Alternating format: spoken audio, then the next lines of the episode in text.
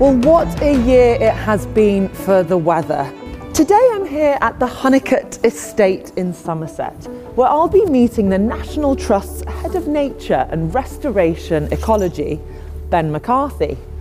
I'll also be meeting some of the team here at the Holnicote Estate in Somerset to find out some of the radical interventions that they've been making within this landscape to improve conditions for wildlife and for people in this ever changing climate.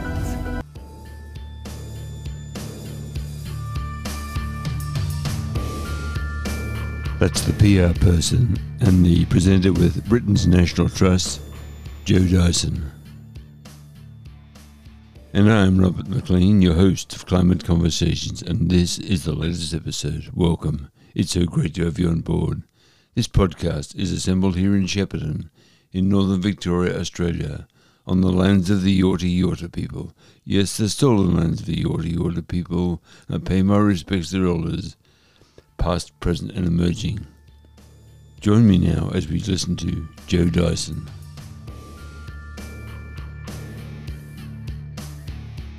Hi,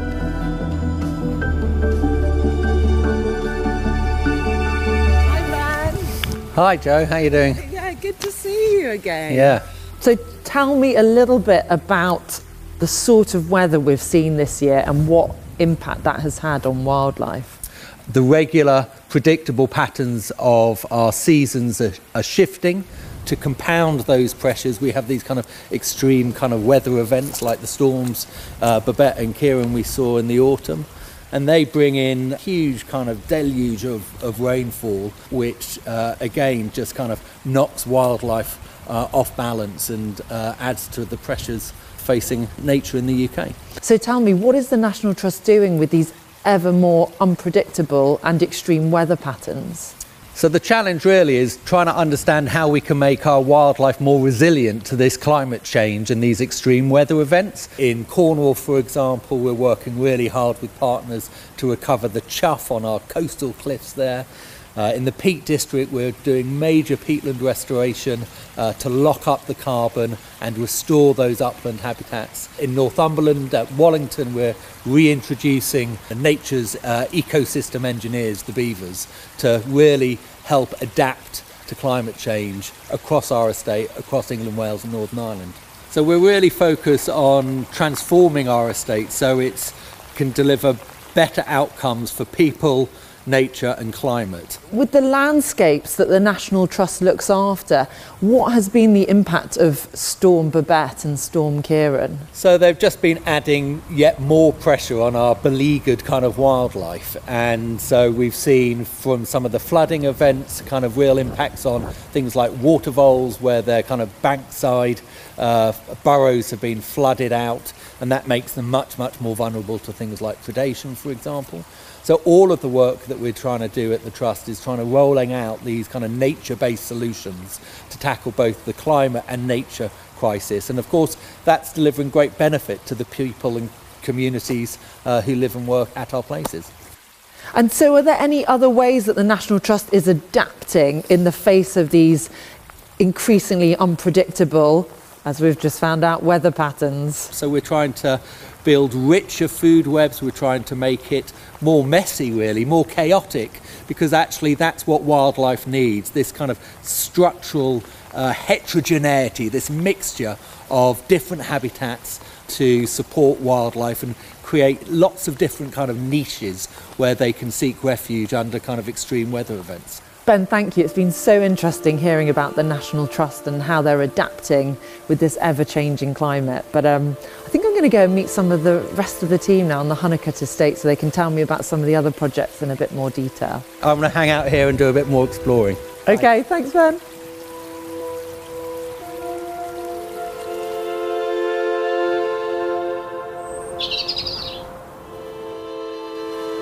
Hi, Jack. You all right, Yeah, good, thanks.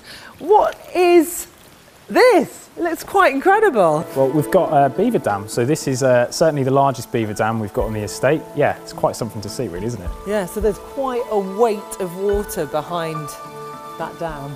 Yeah, there is a lot of water being held up and distributed across the site, creating this fantastic wetland.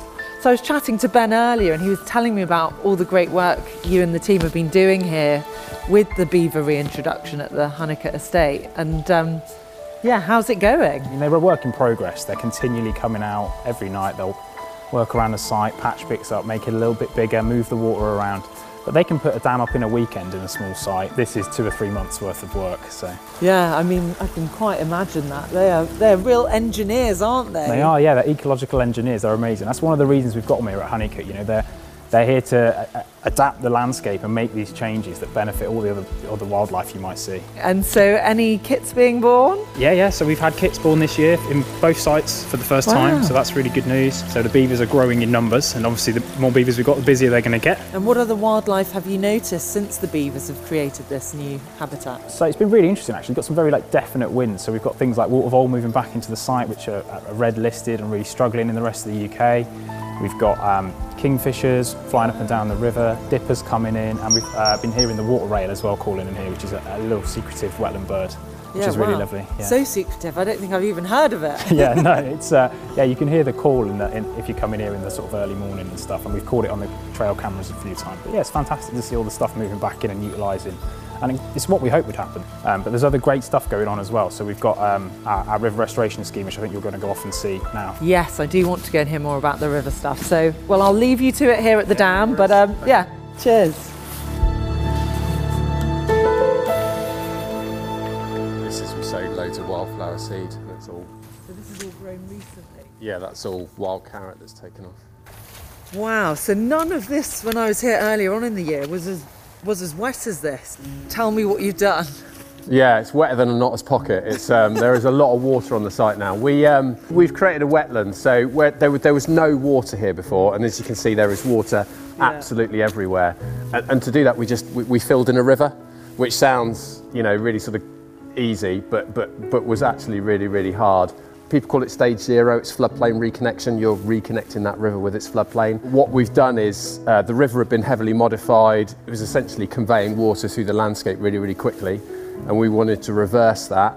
But there was a method to our madness, and it was about moving away from from drainage from a from a single channel thread, which is how most people think of a river.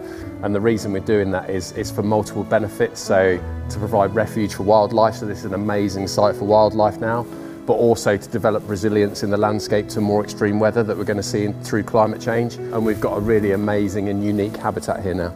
Yeah, and what sort of wildlife have you seen coming to the new habitat? So we've got loads of insects here.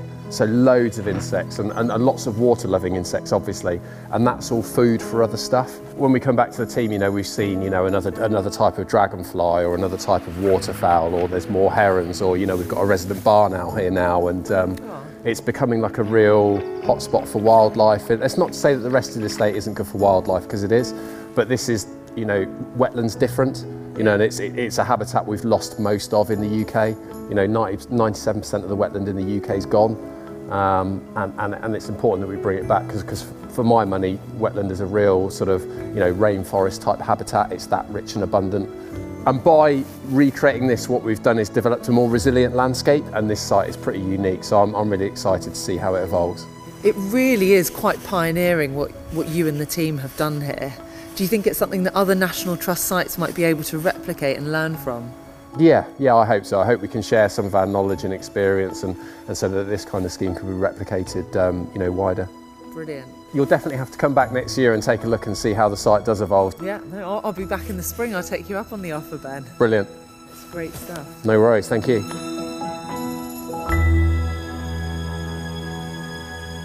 It's been a real privilege today to spend the day here at the Holnicote Estate, hearing about how the National Trust is adapting and looking after their landscapes in the face of ever extreme weather conditions. And it's thanks to the support of all of you that National Trust staff and volunteers here and across the country can carry out really pioneering work like this.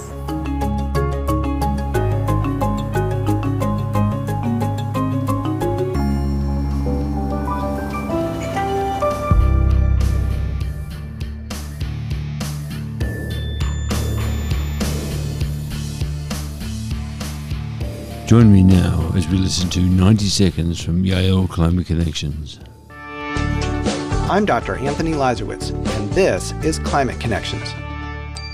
Architects and engineers need to make sure that the buildings they design will withstand heat, rain, and other harsh weather. Ariane Laxo of the architecture firm HGA says that to determine what's expected in a location, the industry typically relies on historical weather data. They're generally looking at the past. But global warming is changing weather conditions. So Laxo says if architects and engineers do not consider future climate change, their projects may not perform well over time. For example, buildings may not have adequately sized HVAC systems or enough insulation to keep people cool during increasingly extreme heat waves. Or a property may lack the capacity to divert large amounts of stormwater during intense downpours. Laxo co authored a recent report that suggest ways to avoid these kinds of problems. We really feel like there's a need for architects and engineers to be at least looking at the data that's provided by the National Climate Assessment or by the Intergovernmental Panel on Climate Change. To make that happen, she says building codes and standards should be updated, and clients should ask architects to design with climate change in mind. Climate Connections is produced by the Yale Center for Environmental Communication. To learn more about climate change, visit climateconnections.org. Join me now as you listen to David Roberts from the podcast Volts as he has a conversation with the CEO of Sublime Systems, Leah Ellis.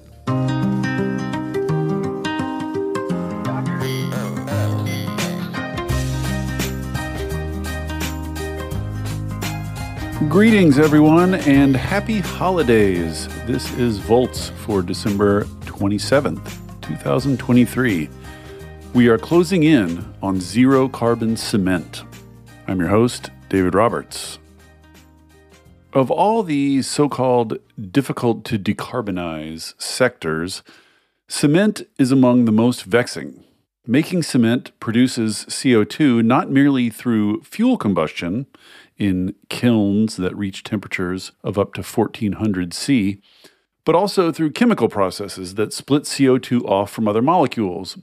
Cement is responsible for roughly 8% of total global carbon emissions. Most gestures at decarbonizing cement to date are fairly desultory. Things like mixing in special additives or injecting a little CO2 when the cement is finally mixed into concrete. The only widely available method that could theoretically produce no or low carbon cement is post combustion carbon capture and sequestration. And there are plenty of people who would question whether that's actually viable at all, much less widely available, given that it would roughly double operational costs for a cement plant. There are lots of startups out there attempting to solve this problem. Perhaps the most intriguing, though, is Sublime Systems a team that has developed something truly new and exciting a system for manufacturing cement that requires no high heat, thus no combustion emissions, and uses inputs that contain no carbon, thus no chemical emissions. That makes the cement, at least potentially, not just low carbon, but zero carbon. What's more, the company says that in form and performance, its product is a perfect drop in substitute for traditional Portland cement, so it wouldn't even require any changes in the construction industry. A carbon free drop in cement substitute at scale and at competitive cost would be genuinely transformative. I contacted Sublime CEO Leah Ellis to talk about cement chemistry, the company's process, and the plan for reaching megaton scale. This one was truly fascinating and educational for me. I think you will really like it.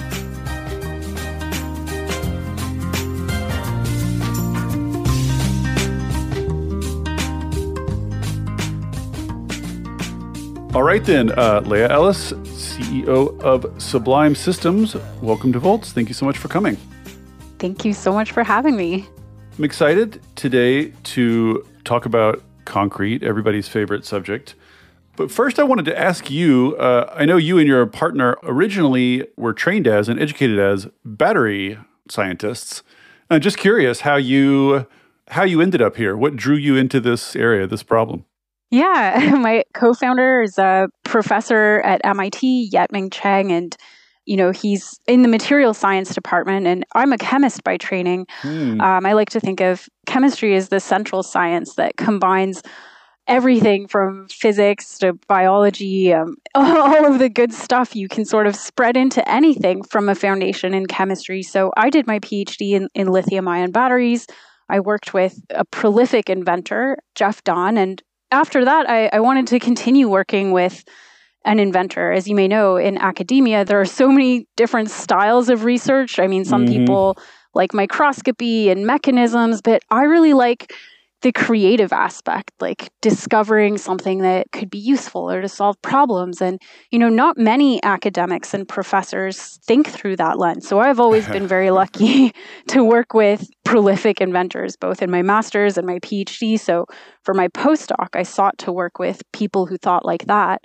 So my co-founder Yet-Ming Chiang at MIT is a prolific inventor and also a serial entrepreneur. So Sublime is uh, his seventh startup, and five Whoa. of the previous six have been very successful. So you know, I didn't join him with the aspiration of becoming a founder. I, I, really knew nothing about entrepreneurship or anything like that, but I did want to invent, and I I did love the way he he approaches his work from a, a problem solving standpoint. So that's that's what brought us together.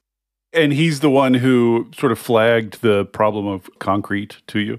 That's right. So I was always aware that cement was, you know, one of the biggest levers for decarbonization. But, you know, I suppose after my PhD, where I'd worked with, you know, one of the most illustrious battery scientists, I sort of always had thought that my career would be in batteries. Like I thought I'd painted myself in, into a corner. And so when I first met Yet-Ming Chiang, he asked a question that at first I thought was a trick question. He was like, Hey, Leah, like you've got this Canadian grant to come work with me. And I know you're um, a battery scientist, but aren't you a little bit bored of batteries? and I thought that was a trick question because, like, he's the battery guru. And I didn't want to like insult him, but honestly, I I didn't really want to. I mean, I sort of shared his opinions that you know, well, maybe this isn't his opinion, maybe it's just my opinion, but I think batteries are exciting, but I think there's like sigmoidal growth in any technology where, you know, it starts out slow to build momentum and then it goes through, you know, a period where it's super hyped and then you sort of squeeze all of the innovations out of things. And I think with lithium ion batteries, which was my expertise, like it comes to making the cans a bit bigger and the separators a little bit thinner and tweaks. And, you know, yeah. I want to, I don't know, I just want to do something totally outside the box. And I think that's what Yet offered me the chance to do when he said, you know, if you're bored with batteries, like, why don't we think of a way to apply our electrochemical toolbox to cement?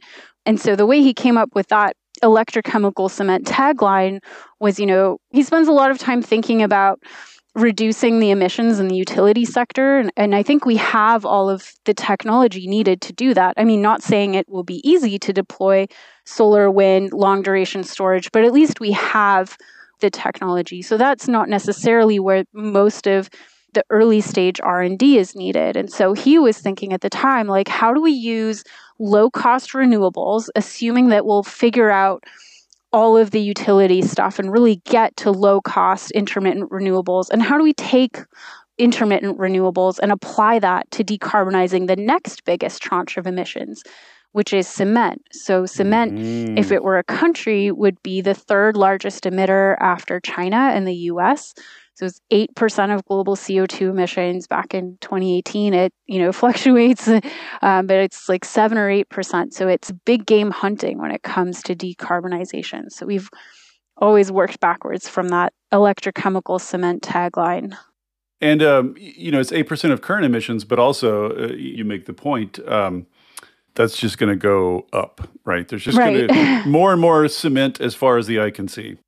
Right. And, you know, as everything else, I hope, goes to zero, I think these so called hard to abate sectors like cement and steel, they may be both 7 or 8% now, but in coming years, as the grid gets decarbonized, mm-hmm. these numbers are just going to get larger because neither cement nor steel are going to go away. And in fact, you know, we're going to use more cement especially in places like India and Africa that will undergo a phase of dirty growth unless You can hear more from Leah and about cement on the Volts podcast, for which there'll be a link in the show notes. Join me now at the Washington Post, where we have a story that has the headline Ancient Elements of Cool. The story is by Philip Kennicott and Sima Diab. The story begins. From the mosque in this dusty desert village, you can see the wide terraces and austere columns of one of Egypt's premier tourist destinations, the Temple of Hatshepsut, baking far in the distance. It's late August, and by noon the temperature is already 103 degrees Fahrenheit and heading well north of that. Enough to drive even the most intrepid tourists who visit the site back to their motor coaches and hotels. But here in New Gourna, there are no tourists. Even though this village, placed on the World Monuments Fund watch list in 2010, may be as important to the future of our warming planet as the tombs and temples of ancient Egypt are to the past. It was here that the Egyptian architect Hassan Fathy began a social housing experiment in 1945, planning a town with traditional Nubian materials and design, defended against the heat with thick walls of mud brick and natural ventilation, passive cooling techniques that had, for millennia, been an essential part of local architecture. And now from The Guardian, we have the story Queensland weather. State braces for heat wave as thousands face prospect of days without power. The story from Australian Associated Press begins. Areas of Queensland affected by unprecedented storms now face the prospect of days without electricity amid extreme heat. Storms and flash flooding across southeast Queensland have claimed the lives of seven people since Christmas, but households have now been warned to prepare for a heat wave. The Federal Disaster and Emergency Management Minister Murray Watt said on Thursday residents should look out for neighbours who were elderly or living with disability. If you have fans or air conditioning available and have got the power on, today is the day to use it, Watt said. If you don't have that, today is the think about using public libraries, public pools, and other spaces to stay safe. Next, we have another story from The Guardian, and this story is by Jennifer Abdul. The headline for the story says Self driving cars could be on UK roads by 2026, says Transport Secretary. The story begins. Autonomous vehicles could be on the UK roads as soon as 2026, the Transport Secretary has said, as ministers seek to capture as much as 42 billion of the international self-driving market within the coming decade. This technology exists, it works, and what we're doing is putting in place the proper legislation so that people can have full confidence in the safety of this technology, Mark Harper told BBC Radio 4's Today programme on Wednesday. Asked if people would be able to travel in self driving vehicles with your hands off the wheel doing your emails in 2026, Harper replied, Yes, and I think that's when companies are expecting in 2026, during that year, that we'll start seeing this technology rolled out. Responding to a question from the former Top Gear presenter James May, who was today's guest editor, about why the government was supporting the development of autonomous driving, Harper claimed there were a few reasons. He said, I think it will actually improve road safety. We already have a very good road safety record in Britain, but there are still several thousand people a year killed on our roads. That could be improved. And now we have a story from the Melbourne Age by Anne Hyland. The headline of the story is From Miss Australia to Oil Boss Suellen Osborne's Nation Building Plan. Let's listen to the audio from that story now. The oil and gas industry isn't typically a refuge for beauty pageant winners. But then again, Suellen Osborne, a former Miss Australia, isn't your typical oil and gas executive. The 48 year old is spearheading an ambitious project in a nation that has challenged some of Australia's biggest companies, Timor Leste. Osborne's company, Timor Resources, has been working for the past seven years in a joint venture with Timor Gap, the National Petroleum Company, to explore and develop a handful of onshore oil and gas wells on the country's south coast in an area that spans more than 3,000 square kilometers. The project, which now wants to raise a further 200 million United States dollars, $293 million, to move towards production, offers the Timor-Leste government a chance to turn around the alarming decline in its economy's revenue. Forecasts are that the nation, which secured its independence in 2002, could be broke within a decade. Osborne, the founder and managing director of Timor Resources, says her company is the only international onshore operator of onshore oil and gas in Timor-Leste, and wants to bring into production certified reserves of 21.1 million barrels of oil equivalent. The company and its private equity partners have already invested 72 million United States dollars into the project. It's been very costly and mentally very challenging and draining, working with governments, stakeholders and investors to get this project going, but it will all be worth it in the next two years when we get oil and gas online, says Osborne. There have been many hurdles including a funding dispute between Timor Resources and the government-owned Timor Gap, which Osborne says is now almost resolved. More challenges lay ahead. Securing 200 million United States dollars in debt funding won't be easy with interest rates for loans at their highest in almost a decade, and few banks and institutional investors willing to back new oil and gas projects. However, Osborne remains undeterred. Everyone's saying petroleum hydrocarbon projects are finished. That's not true. Anyone who understands the industry would recognize the need for these developments still to be carried out. To the Timorese government, it's a project of national significance. She says the joint venture project may consider Chinese investment. I said we'd make it happen, the prospectivity is not in question. In September, Timor Leste's government revealed it had upgraded its ties with China to a comprehensive strategic partnership, agreeing to cooperate under the Belt and Road Initiative that has been championed by China's President Xi Jinping, which could open the way for infrastructure investment. Timor-Leste's government is keen to develop its natural resources, of which it has plenty, and which are critical to the island nation's economy. Its main source of revenue, the Bayu Undan oil and gas field, has been depleted, and other offshore gas projects such as the Greater Sunrise fields have been stuck in limbo for decades, given the numerous disputes between the Timorese and Australian governments and the operator Woodside. The latest dispute of the Greater Sunrise Fields, which lie 150 kilometres from Timor-Leste, is the location of an LNG processing plant.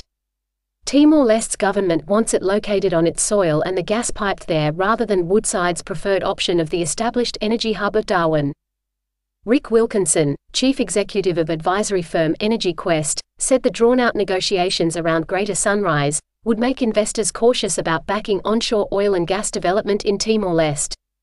If the perceived risk is higher than investors will want more security. But he also noted, there's no question that any potential for onshore development of oil and gas in East Timor is critical to the new nation. The transition of Timor-Leste, formerly known as East Timor, to a democracy has been troubled over the past two decades, as leader battling poverty, unemployment and corruption. Damien Kingsbury, emeritus professor at Deakin University, who has worked in Timor-Leste extensively since the mid-1990s, says despite the challenges facing an onshore oil and gas project it has a distinct advantage. The driving reason behind the desire to develop an onshore facility for an onshore field is Timor-Leste is desperate for revenue. And there's no prospect at this stage of greater sunrise proceeding. Kingsbury said Timor-Leste's government was expected to run out of money by about 2033 based on current expenditure rates and lack of revenue. The current budget proposed for next year and subsequent years reduces spending by 18% year on year. Now that is intended to limit government spending to address the decline in the Sovereign Wealth Fund, the Petroleum Fund, which is overwhelmingly the principal source of money for Timor-Leste government, he said. That level of cuts to government spending will mean something like a 15 to 16% reduction in the economy year on year. This is a country that already has 50% malnutrition rate and around 40% poverty rate. So cutting government spending, which drives about 85 to 90% of the economy, will have a massive impact on the standard of living. They are desperate to find alternative sources of income. After winning the Miss Australia contest in 1998, Suellen Osborne went to work for her father, David Fuller, who had founded the private group Nepean Engineering, a company that initially supplied equipment to the mining and construction sectors, such as conveyor belts and structural steel for skyscrapers. It has since expanded to supply other industries, such as defense, medical, and aerospace. David Fuller passed away in 2019, having handed the reins to his son Miles. During his lifetime, his interests also included stakes in mining and resource companies, land developments, and commercial, industrial, and agricultural property. My father was a high net worth individual with assets in lots of different classes, says Osborne. He had agricultural properties. He had mining and equity interests of a large scale right across the globe in different projects. Osborne says her father bought a number of agricultural properties from AMP when the Insurance and Funds Management Group was once one of the largest landowners in the country. She says her extended family now owns one of the largest private farm groups in New South Wales, running cattle and sheep. For almost three decades, Osborne has worked in the mining and resources sectors of oil, gas, and gold, including in Papua New Guinea and Timor Leste, as well as in land development for her father.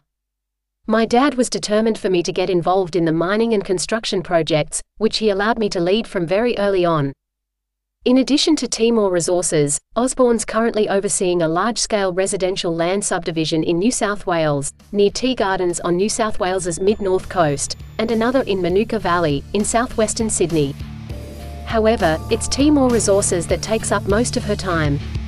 I've been privileged to manage and operate different businesses, while focusing most of my efforts on this oil and gas play in Timor-Leste. Yes, we've reached the end of this episode of Climate Conversations. Thanks so much for your. It's been great to have you along. Now, please, I'd love you to follow this podcast because if you do that, you'll be alerted every time I publish a new episode. Beyond that, I'd love to hear from you. I want to know what you think about this podcast. So, good or bad, please email me at r.mclean, the number 7, at icloud.com. Now, don't hold back. As I said, good or bad, please let me know. Also, I'd love you to share this with your friends because we all need to know all we possibly can about the climate crisis. Who's saying what, why they're saying it, when they're saying it, and what it means to the world generally. You can help. Share this podcast. Help people better understand what's happening. So, until we talk again, please take care, stay safe, and please be kind. Everyone you meet is fighting a great battle. Now, stay safe and take care. No matter how hard I try, I always forget something, so please don't forget to check out the show notes as my screen is still alive with stories about the climate crisis. I'll put as many links as I can in the show notes, so please go there, read them, think about it, take some action. We need your help. Now take care and stay safe.